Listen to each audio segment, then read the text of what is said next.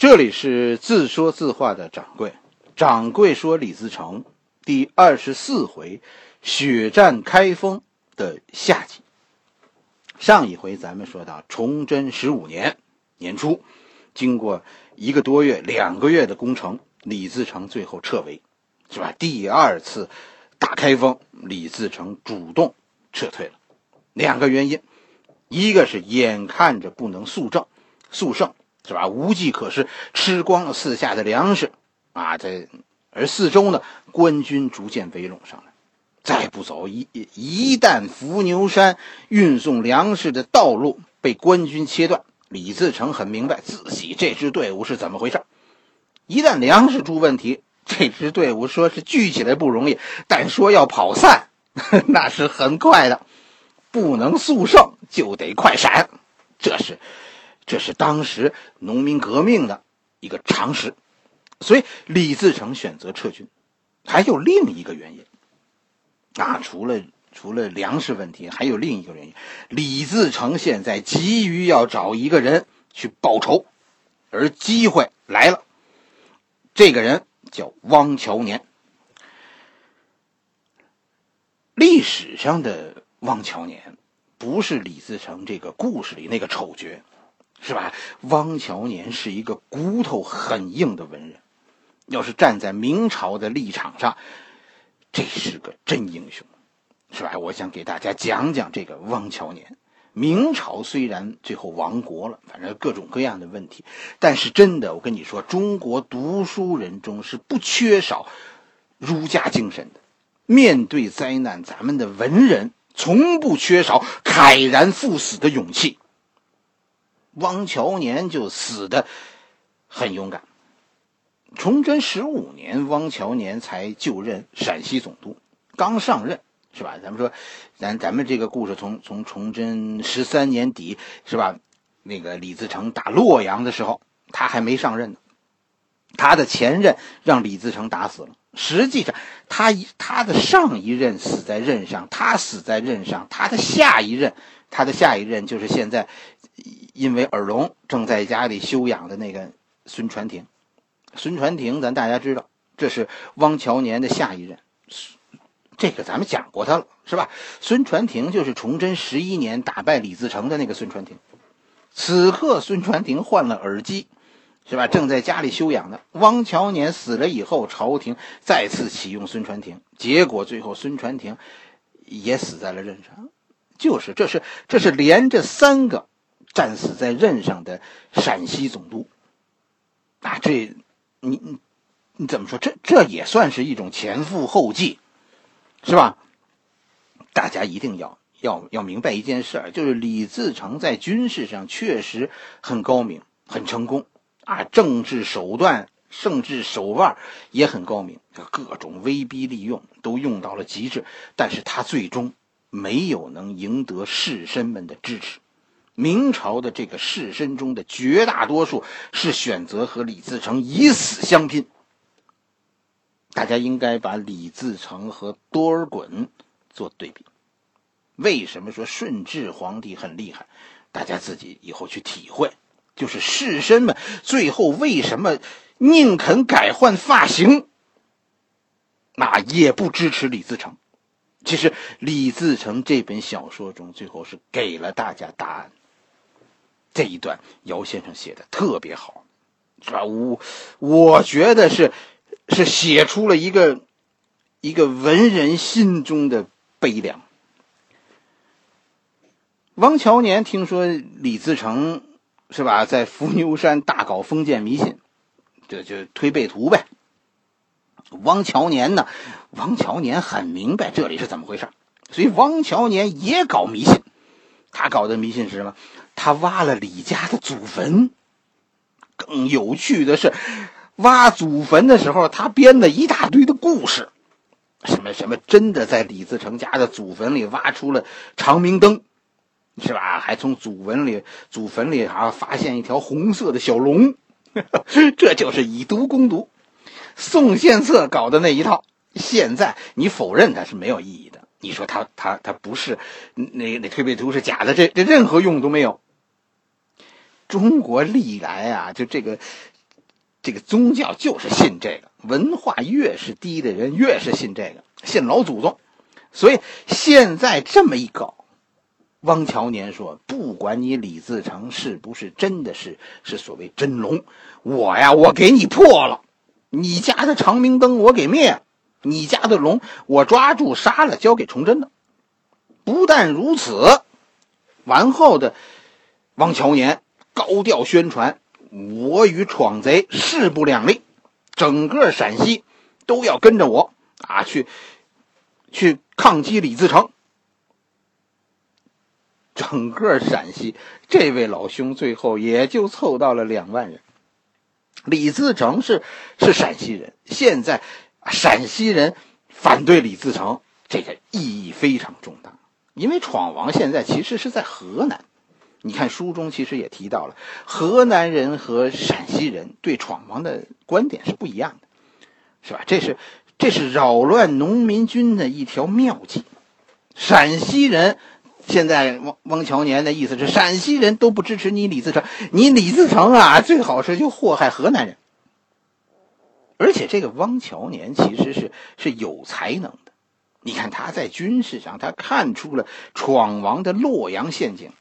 所以，李自成刚离开洛阳，李自成是只留了少数降卒把守洛阳，这不就奔第一次打开封的时候，他不就奔开封去了吗？主力向开封刚刚开始运动的时候，就是这个汪乔年刚刚上任，他就从潼关派出一小队骑兵，诱降了洛阳守军。这些人原本就是官军，是吧？迫不得已。投降，投降闯王的。现在眼看着官军又回来了，于是洛阳守军最后选择投降。洛阳在闯王离开以后不久，就又失去了。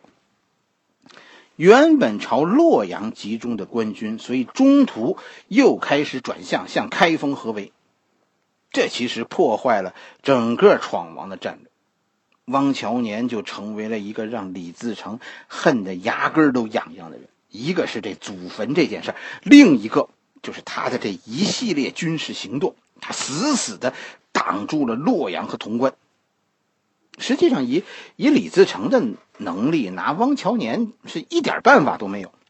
汪乔年只要在洛阳坚持住，是吧？这边一个开封，那边一个洛阳，李自成在中间所以以后他的困境，他很难办的，他算是首尾难顾。是吧？如果大家看一下地图，如果南方的官军再攻出来，李自成又变成死守伏牛山的一个困局了。不用打，官军只要封锁，嗯，李自成就得散摊子。汪乔年和李自成于公于私，那都叫不共戴天。汪乔年的行动就是快速稳定洛阳，给李自成。带来的可以说是灭顶之灾。两次进攻开封失利，李自成实际上就已经陷入困局了。一打开封以前，李自成是有先手的，是吧？似乎有优势，但是其实这种优势最大的是是是突然性。以前没人看，没人重视他，他周围明军空虚，但是现在他成了土匪界的老大了，这种优势现在就是劣势了。明军现在从四下开始向伏牛山方向集结，闯王又变成以一隅对抗中央。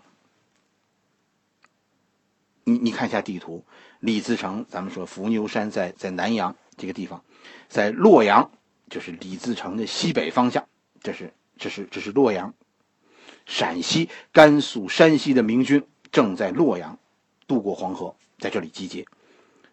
在李自成的东北方向上，虽然你你看这个在东北方向，这是开封，是吧？虽然河北、山东的明军现在正陷入山东民众暴乱，一时还还没有集结，但是山东的叛乱不是一件能持久的事情。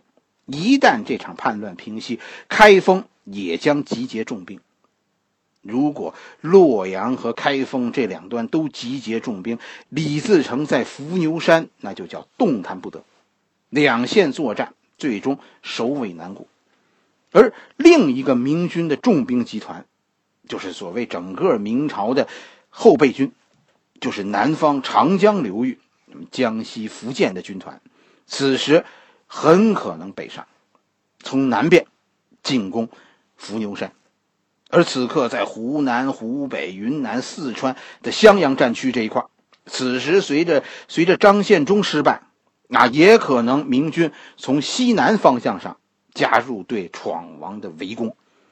闯王面临的将是二十几万官军精锐四面的联合围剿。虽然说闯王是五十万人，但是闯王自己心里清楚，是吧？这。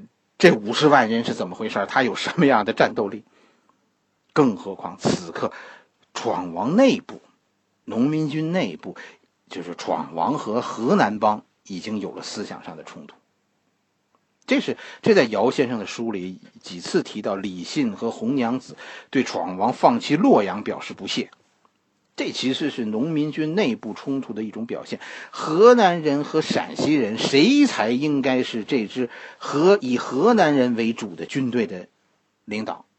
闯王和李信的矛盾，其实应该在此刻就已经埋下了。关键问题是，闯王的部队现在是以河南人为主，这是一个路线斗争。第二次进攻开封的时候，闯王轰轰烈烈的背后，其实问题多多。要不是，要不是在第二次血战开封的时候有一个意外的收获，其实我跟大家说，闯王在第二次围攻开封失败以后，很可能面临重大挫折，不会有第三次，第三次进攻开封。哎，这是一个意外的收获。这个意外的收获，跟大家说，就是在这第二次血战开封的最后期，斩杀了汪乔年。哎呀，这个汪乔年呐，死的冤。后来，刚原原本咱们说汪乔年死守洛阳，其实他背靠潼关，进可攻，退可守，整个陕西、山西都是他的后盾。李自成放弃洛阳，历史上其实争议很大的。他最后打赢了，这就是说他做的就是对了。但但其实历史上的胜败都是一瞬之间，最后打胜了，这就是妙手；这要是打输了，这就是李自成的败因。汪乔年这个人很谨慎，他不冒进。李自成现在很难对汪乔年怎么样。犯错误的人呢，是是左良玉。哎呀，左良玉掺和到哪儿哪儿出事儿。左良玉被皇帝逼着去去救援开封，但是其他的几路救援开封的队伍啊，都进展缓慢。左良玉是被别人坑了，他是走得很慢，但是别人呢，别人是根本就不走。就在原地转圈，结果虽然他走得很慢，但是他还是走到了别人的前面。于是左良玉被闯军包围了。左良玉就于是就向离他最近的汪乔年求救，啊，看在党国的份上，拉兄弟一把吧。汪乔年就跟左良玉商量好了。汪乔年说：“说李自成跟我有仇。”我只要一出城，我跟你说，李自成一定丢下你来打我，就这么灵。到时候我会且战且走，你那边一旦解围，你千万要从背后猛攻李自成。这个时候我翻身杀回，咱们前后夹击，李自成进攻我的主力必然大败。然后咱们再说，是吧？是是乘胜进攻啊，还是咱们各跑各的，不打这一仗？我跑不了，我是来救你的，你也得帮我这个忙。左良玉是满口答应。哎呀，结果这件事儿呢，真的是太让人寒心了。这汪乔年太文人了，他把自己的性命交给了左良玉。左良玉这辈子坑了多少人呢？李自成听说怎么着挖我家祖坟的汪乔年。来增援左良玉，李自成确实立刻就带着人马进攻汪乔年，当时就急眼了。是吧？左良玉这边确实如汪乔年所料，一下子就轻松了。虽然四下还有还有闯王的军队包围着，但是进攻一下子就停止了。进问题在哪儿呢？在于左良玉这个人太不地道了。他一看闯军现在空虚，他立刻突围了。突围以后跑了，根本就不管汪乔年的死活了，是掉头就跑，脱离了战场。